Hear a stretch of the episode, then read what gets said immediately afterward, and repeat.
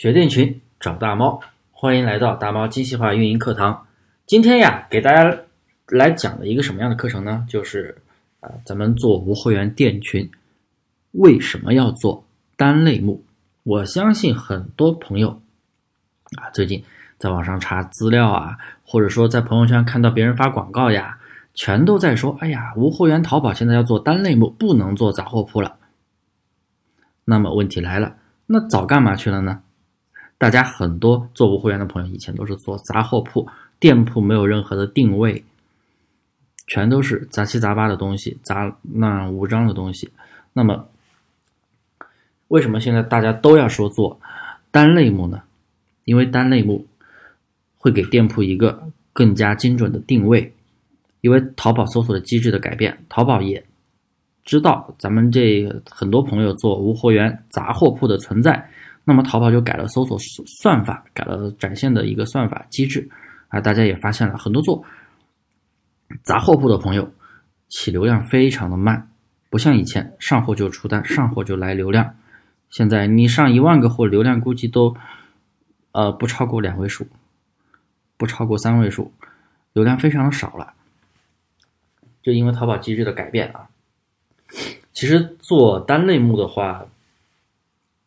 我很久很久以前，我几年前我就，我们就是做了单类目。我们倡导为什么说做单类目？因为我相信做过淘宝运营的朋友，就是或者说开过传统淘宝店的朋友都知道啊。我们做商品，首先店铺会有一个主营类目的标签，主营类目的标签，主营类目，只有店铺你卖的商品符合你的主营类目，那么你的商品就会。被系统优先的去推荐，系当买家去搜这个关键词的时候，同样的一个商品，你的商品和别人的商品都同样的一个商品，但是由于你的店铺标签不是这个商品，店铺的主营类目跟这个商品的类目不符合，那么系统它不会去优先推荐你的商品，反而它会去优先推荐别人的商品。那么久而久之，大家去做杂货铺的时候。哇，宝贝数宝贝的数量特别的多，种类也特别的多，那么主营标签也会去随之而变化，因为你今天可能卖这个产品卖的比较多，哎，过了几天又卖其他的商品卖的比较多，那么你的主营类目会不断的去变化，我相信大家都看到过，对不对？主营类目不断的去变化，不断的去变化，那么就会造成一个什么样的问题呢？造成这个商品卖一段时间。哇，不错！当主营商品变了之后，哎，那个商品突然就不卖了，甚至连流量都没有了。这个啊，我相信很多很多做无会员店群铺货的朋友、杂货铺的朋友，肯定遇到过这样的问题啊。这个问题，当然这不是主要原因，但是这是主要原因之一啊，这不是唯一的一个原因，因为还有其他很多原因，这个后面我都会给大家去慢慢分享。第二。主营类目啊，为什么说特别的重要？大家啊，也不能说光听我说啊，我我这里有非常非常一个重要的证据，大家可以进打开浏览器，或者是啊通过商品，通过是那个电脑端千流进入千流卖家工作台，也就是卖家中心，然后呢。左啊，右边有大家可以看到你的头像，可以看到你的描述相符，DSR 三红评分，有个小箭头，鼠标放到上面，就会弹出来一个掌柜信用，啊，有一个信用等级和综合评分。那么这个指标是什么意思呢？信用掌柜信用，我会在接下来的一节课给大家详细的去讲一下啊。我这里首先解释一下，掌柜信用它是基于商家各方面的一个数据。通过大数据统计等等，它的一些算法啊，呈现出商家的一个经营状况。那么，影响它的一个指标有很多，有很多维度，对不对啊？消费者的评价、你的经营能力、你的那个资质、你的是否稳定经营、是否诚信经营、是否合规经营等等这些东西，我不说了。那么大家。点进来之后可以看到，它会对对你的店铺有一个评级啊，评级怎么评的呢？它有一个好、优秀、最佳，啊，还有四百分以下就是欠佳，一四百到六百就是一般，六百到七百就是良好。一般你的店铺评分是良好以上的话，基本上你的店铺状态是每天都有单子，有稳定的利润。当然，你的如果是优秀的话，那就是店铺数据非常好的那种店铺，利润非常稳定的那种店。当然，越高肯定越好了，越低的你几乎像你店铺就四百多分，可能你店铺每天流量都没有。那么很显然，这个信用分直接影响，直接就能直观的表现出你的店铺有没有权重啊，有没有流量，有没有访客，有没有下单。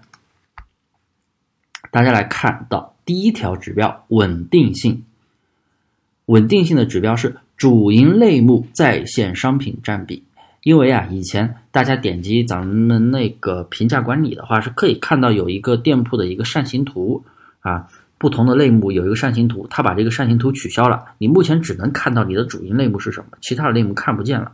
那为什么呢？那说明主营类目是越来越重要了。那么淘宝会把这一类的算法加重了。以前可能没有这么重要，因为以前它还会显示其他的类目百分占比多少，其他的类目百分比多少，全部会显示出来。你店铺主营的一些卖的一些商品，它没有，它没有说主营，可能只是你的百分比占的越高，但是它并没有说是主营说的这么明确。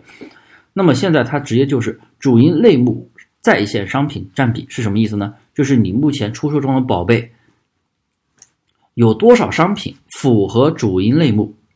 这个占比越高，那么你的店铺稳定性越高，那么自然你的评分也就越高了。第二个，还有一个主营占比成交笔数，成交笔数，这这个是什么意思呢？就是你目前的主，目前所有的交易订单，所有的交易订单，呃，卖的主营就是交易订单交易的宝贝数量是否跟你的主营。吻合主营类目占比越高，同样的，这个店铺越稳定，也也会直接影响你的掌柜信用分，是不是？所以啊，大家，我讲到这里，听我讲到这里之后，大家应该非常的清楚了主营类目的重要性，也就是为什么做无货源店群，做单一类目比做杂货铺更加的有前途，店铺。啊，稳定性会更好，掌柜信用分会更好，这只是影响掌柜信用分的一个指标之一啊。那么，当你的主营类目越来越低的时候，或者不断的去变化的时候，百分之二、百分之三、百分之十几，特别低，那么你这样的稳定性这个指标肯定是非常低的。那么，掌柜信用分能有多好呀？那只能靠其他的指标去拉了，对不对？那就不够均衡。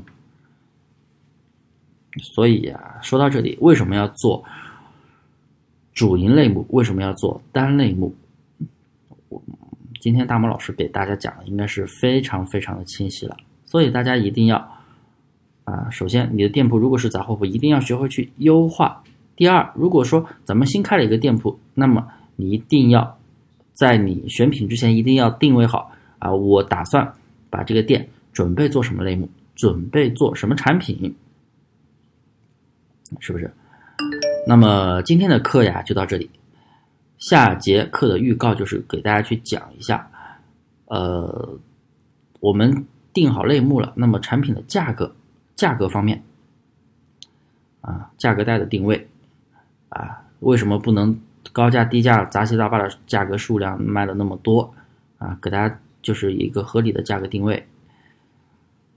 然后大家有什么疑问呀？可以在我的评论区留言，有什么啊纰漏之处，大家都可以批评指出，我会虚心的接受。然后我的微信是大猫五三八三，大猫五三八三，大猫的拼音五三八三，有任何问题可以微信交流。谢谢各位。